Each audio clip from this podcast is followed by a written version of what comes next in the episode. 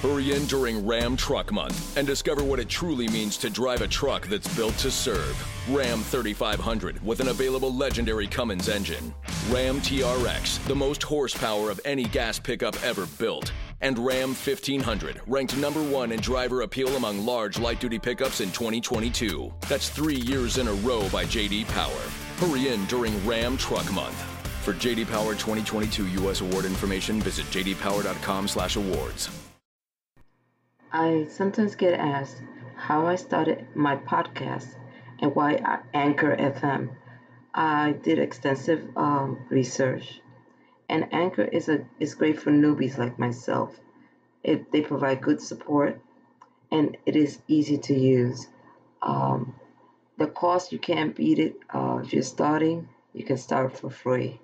And this is another reason I chose Anchor FM.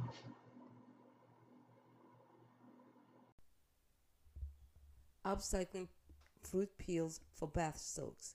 I have in the past talked about using fruit peels like orange and grapefruit and even lemon peels for teas. But here is another wonderful way to upcycle a number of fruit peels. First, make sure that whatever peels you are using, that you dry them thoroughly. This can easily be done by windowsill, or if you have those old-fashioned metal heaters, you can put a plate with the peels inside and leave them there.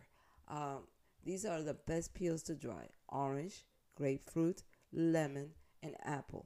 The apple peels can be a bit tricky as they can rot if they don't begin to dry right away. One way to dry them is to place them on a cookie sheet in the oven at a very low temperature.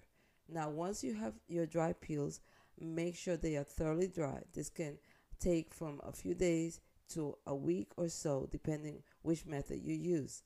I like to grind my peels in a small coffee grinder. The next step is pretty easy. You can take your powdered peel, or if you choose, the pieces of the fruit peel, and mix one part with things like baking soda. Baking soda softens the skin, or sea salt, or Epsom salt, or Himalayan salt. Some people like to add some essential oil to their mixture. I am not fond of adding any oils as I feel this can interfere on how long the bath soak can last. You can add other herbs such as cinnamon sticks or powder cinnamon or lavender flowers. It all depends on your taste. A good one to also use is oatmeal as a base for these baths. Oatmeal is soothing. The good thing about these baths is that they can be used as food soaks as well. There is really no limit on the combination you can make, and these bath soaks can last for months if tightly sealed and kept dry. Well, for now, remember, life is about possibilities, not impossibilities. Till next time, stay well.